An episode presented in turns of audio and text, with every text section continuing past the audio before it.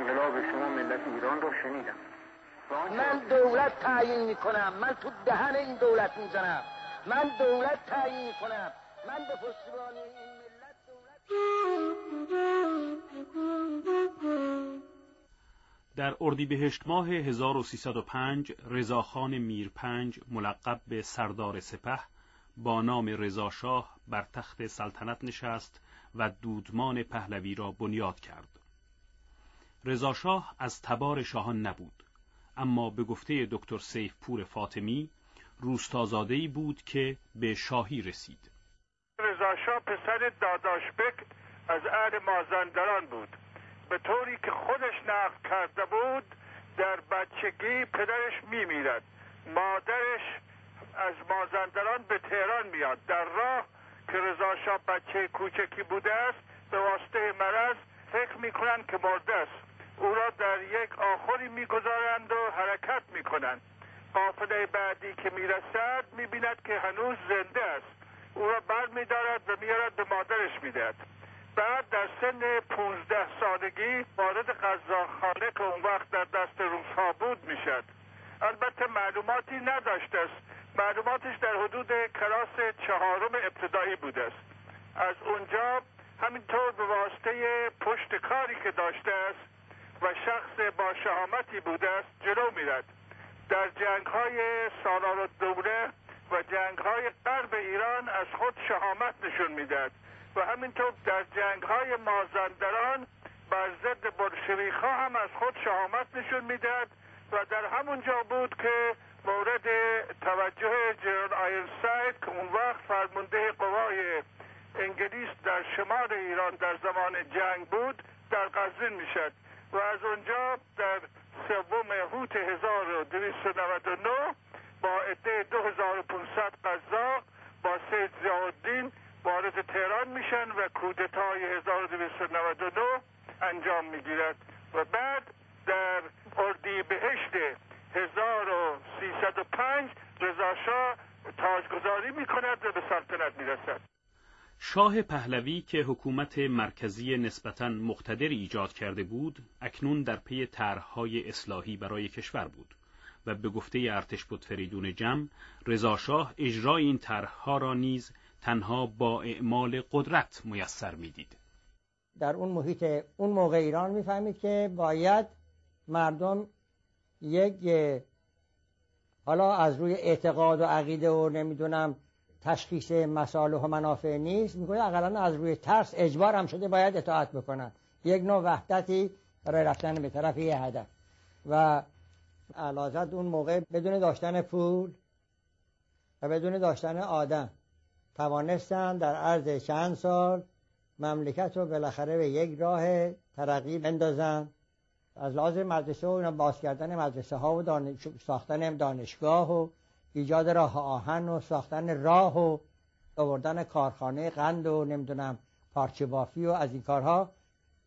این جوان هایی که رفتن تحصیل کردن و مدرسه رفتن و دانشگاه رفتند و به وسیله دولت به خارج فرستاده شدند تحصیل کردن در خارج برگشتن به ایران. اون موقعی که نمی‌دونم هر همه مجبور بودن برای کاغذ بنوشتن برن در مسجد شاه بشنن کاغذشون بدن یه نفر میزه بنویس بنویسه. و این دستگاه دولت این دستگاه نمی‌دونم فرهنگی دستگاه ارتش مسلما. حالا چه بخوان بگویند چه بخوان نگویند مقدار خیلی زیادی از اون میراث مونده. برای رضاشاه که بر اشراف و قاجاری فائق آمده بود و سران قبایل را رام کرده بود تنها نهاد قوی علما بودند. و به گفته مهندس بازرگان رضاشاه اندک اندک به تضعیف علما پرداخت. با اقداماتی که اون می‌خواست بکنه که اول اون اقدامات اسمش اصلاح طلبی و تجدد بود فشار از هر طرف اون وقت روی هم مراسم دینی آمد هم مطبوعات دینی. آزاد نبودن همه چی بنویسن نسبت به ازاداری و مراسم مذهبی مشکلات ایجاد کرد. وقتی لباس متحد و شکل می‌خواست درست بکنه فشار روی عبا و عنا آمد.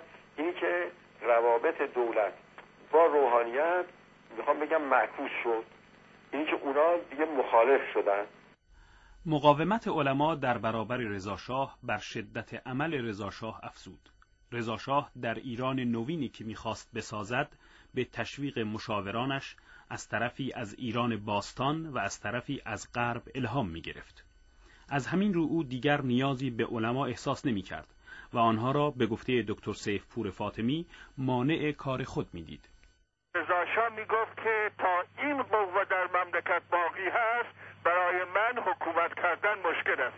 تا اینکه در 1308 که در نتیجه تغییر کلاه و در نتیجه ثبت اسناد و گذشتن قانون اوقاف علما شورش کردن و در اصفهان مردم اعتصاب کردن. عده زیادی از علما به قوم آمدن. در قوم بر ضد حکومت و بر ضد نظام وظیفه اعلام جهاد کردند از اون تاریخ به بعد فشار حکومت نسبت به علما و آخوندها فوق العاده زیاد شد و در همین موقع بود که قضیه برداشتن هجاب مطرح شد و اون در روز معینی خودش با ملکه و شادختها به دانشسرای تهران در مهر بود به دانشسرای تهران آمدن و از اون روز به بعد دستور به حکام و رؤسای شهربانی در تمام ولایات دادن که باید به هر قیمتی هست هجاب را بردارن. البته در برداشتن هجاب از طرف شهربانی ها هم یه مقدار زیاد فشار بیخود به مردم آمد. مخصوصا زنهای پیر که حاضر نبودن هجاب بردارن اینها را در کوچه و بازار بهشون اذیت می‌کردن. از این تاریخ به بعد دیگه از نفوذ علما در مملکت هیچ اثری نبود تندی های رضاشاه در اعمال کشف هجاب و کشتار در مسجد گوهرشاد مشهد و فشارهای او علیه روحانیت در یاد روحانیون ماند. آیت الله خمینی که در زمان رضاشاه در قم تحصیل می کرد و درس می‌داد خود از تلخی این ایام خاطره ها دارد. روحانیون در زمان رضاشاه پهلوی خبر اتومبیلشون نمی کردن.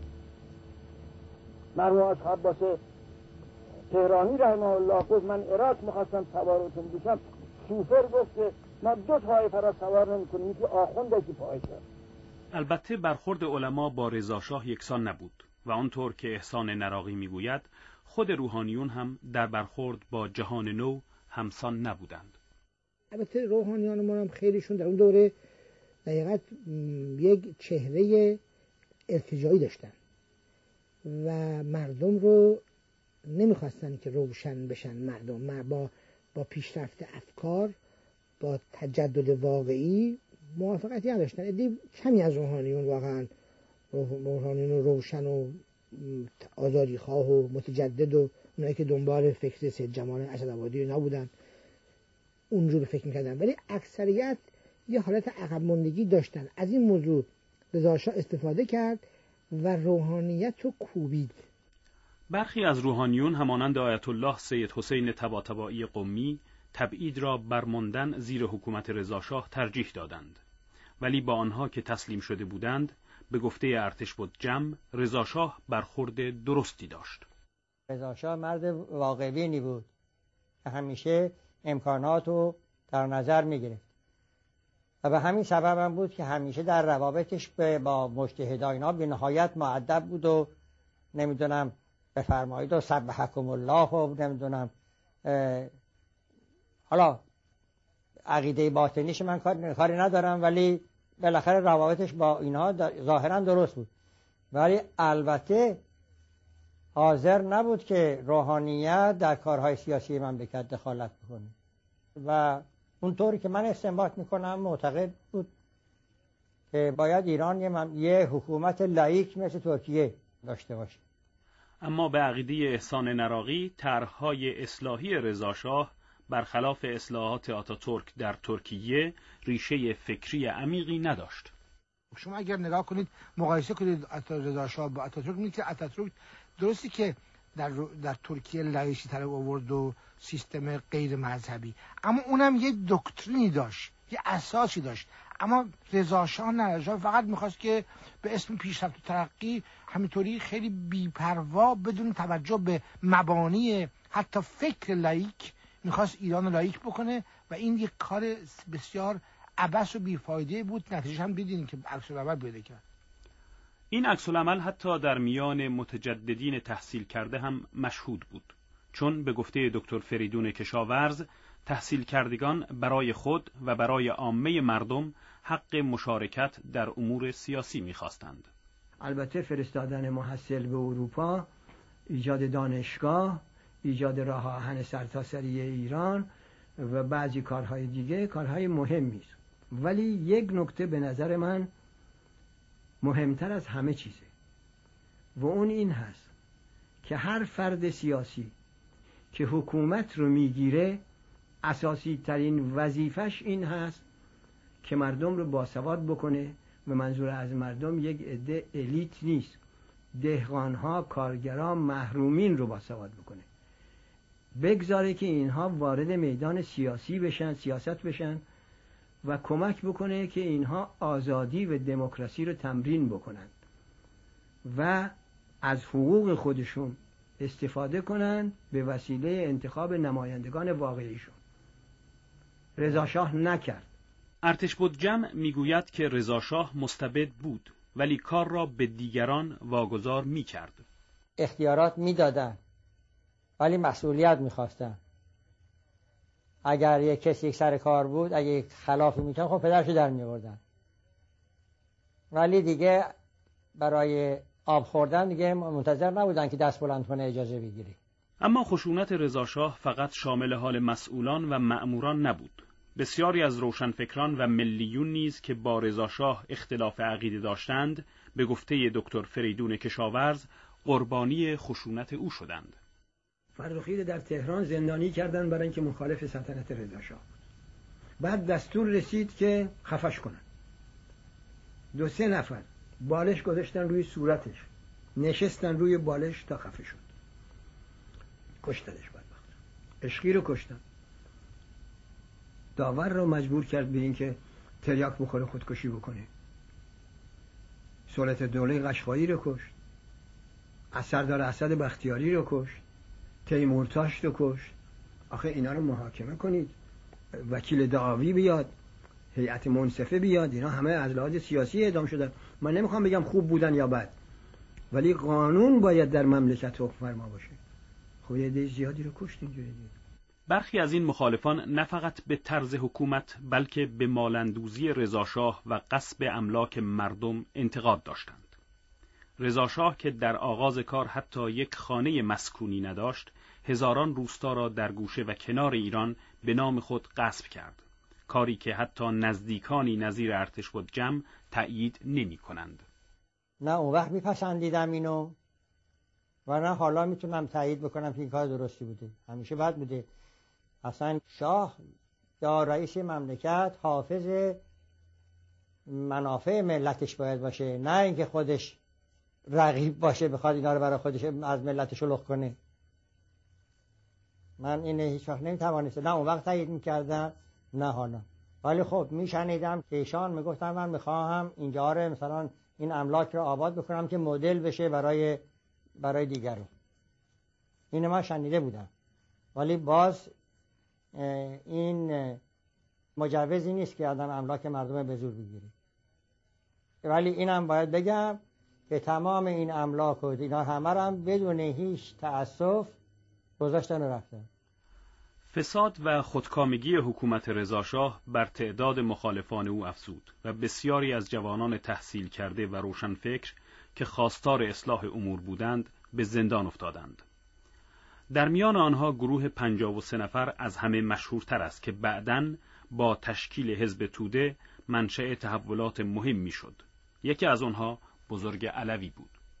این گروه عبارت بود از روشنفکر، استاد، دانشجو و کارمند و چند نفر آدمای خود پای اهل فن بودن توی روزچینی کار می‌کردن یا مثلا توی راه آهن اینها. ترجمه شخص منده این بود که من که اصلا نمی‌خواستم وارد جنبه سیاسی بشم خواهی نخواهی در نتیجه این که ما و دکتر ایرانی با هم می نشستیم و به کتاب می خوندیم یک مرتبه ما رو توی این جمعیت انداختن. اما این که کسی تصور بکنه که این کتاب خوندن اینها بحث و قرائت کتاب های مارکسیستی یک حزب کمونیستی بود این چیزی است که شهربانی وقت برای ترسوندن شاه درست کرده بود.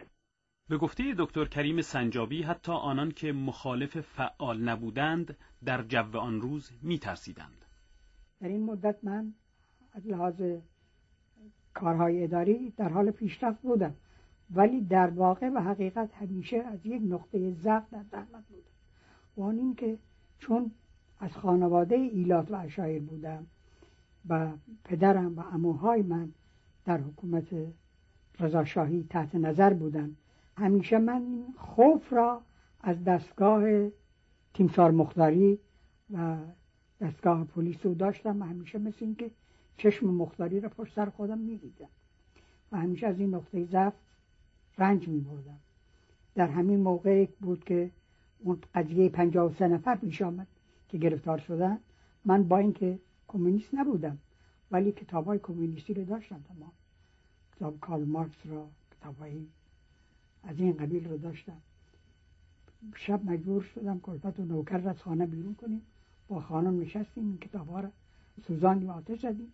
و بعد آتش و خاکستر اینها را تمام شستن. رضاشاه گرچه در سیاست داخلی با خشونت و اقتدار عمل می کرد اما در برابر خارجیان رفتار متفاوتی داشت. به گفته دکتر سیفپور فاطمی این تضاد تا حدی ناشی از این بود که به کمک خارجیان به قدرت رسیده بود. شک انگلیس ها آوردن. ولی به طور قصد رضاشاه وطن پرست بود.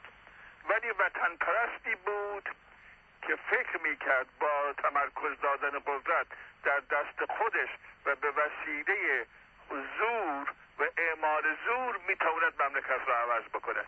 این یک جنبش بود. جنبه دیگه این بود که در مقابل قدرت خارجی هم فوری تسلیم می‌شد. اما ارتش بود جمع نظر متفاوتی دارد. هر کسی این حرف بزنه رضا را نشناخته. آدمی بود که مطیع هیچ کس نمی‌شد. حتی مطیع افسرهای روس اون موقع که تو قضاخونه بود نشده بود برای این تاریخ دیگه. این آدمی نبود که از کسی تبعیت می‌کنه و مطیع نمی‌دونم آیرن ساید باشه یا مطیع نمی‌دونم انگلیس باشه. ممکنه تشخیص داده باشه. حالا من نمی‌دونم. من وارد اون موقع جوان بودم. خیلی و اطلاعاتی ندارم که بتوانم اظهار نظر بکنم. که تشخیص داده که مثلا سیاست مملکت ایجاب می‌کنه که این سیاست بهتر از اون سیاسته اونا رو من نمی‌دونم. ولی خلاصه در این سالهایی که من ایشان دیدم هیچ وقت من نشان ندیدم و نشنیدم که بخواهد از یک خارجی تبعیت بکنه اینها احسان نراقی معتقد است که رضاشاه می‌خواست مستقل باشد اما نمی‌توانست. این شکی نیست که انگلیس ها آوردنش خیلی مرعوب انگلیس ها بود. ولی در عین حال شاید خیلی هم نمی‌خواست که همیشه این حالت نگرده کما که در چند سال آخر به طرف آلمان ها تمایل پیدا کرد. این تمایل به طرف آلمان ها همین حاکی از این بود که درش یک فکری بود که اگه بتونه مستقل باشه. درش می‌خواست مستقل باشه. منتها اینقدر آلودگی داشت که نمی‌تونست. آلمان دوستی در ایران آن دوره نه تازگی داشت و نه منحصر به رضاشاه بود. به گفته بزرگ علوی عامه مردم هم که سوابق روس و انگلیس را در ایران به یاد داشتند آلمان را میستودند. گروه مردم به امید اینکه دولت رضاشاه از زیر نفوذ دولت انگلستان در خواهد آمد هواخواه آلمان آلمانه بودن من یادم میاد که یک روز بلندگو در میدان توپخانه از پیوزی های آلمان هیتلری صحبت می‌کرد همه شادی می‌کردن دست می‌زدن. اما آغاز جنگ دوم جهانی و آمدن متفقین به ایران به گفته دکتر سیف پور فاطمی خاتمه کار رضاشاه بود. با آغاز جنگ جهانی دوم دولت ایران اعلام بیطرفی کرد. و رضاشاه و حکومت ایران میل داشت که بیطرف بماند. ولی متاسفانه روز سوم شهریور بدون اطلاع یک مرتبه ساعت چهار صبح وشون روس و ارتش انگلستان وارد ایران شد.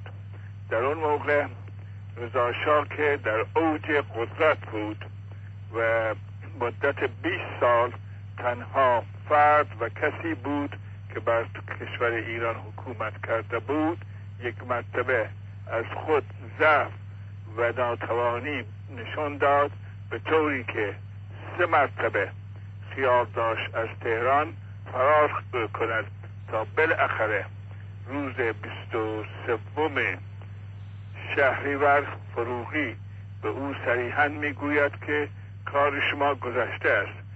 بدین ترتیب مردی که با کمان قدرت مدت 20 سال بر ایران حکومت کرده بود با منتهای ضعف و ناتوانی و عجز کنار رفته ایران را ترک کرد.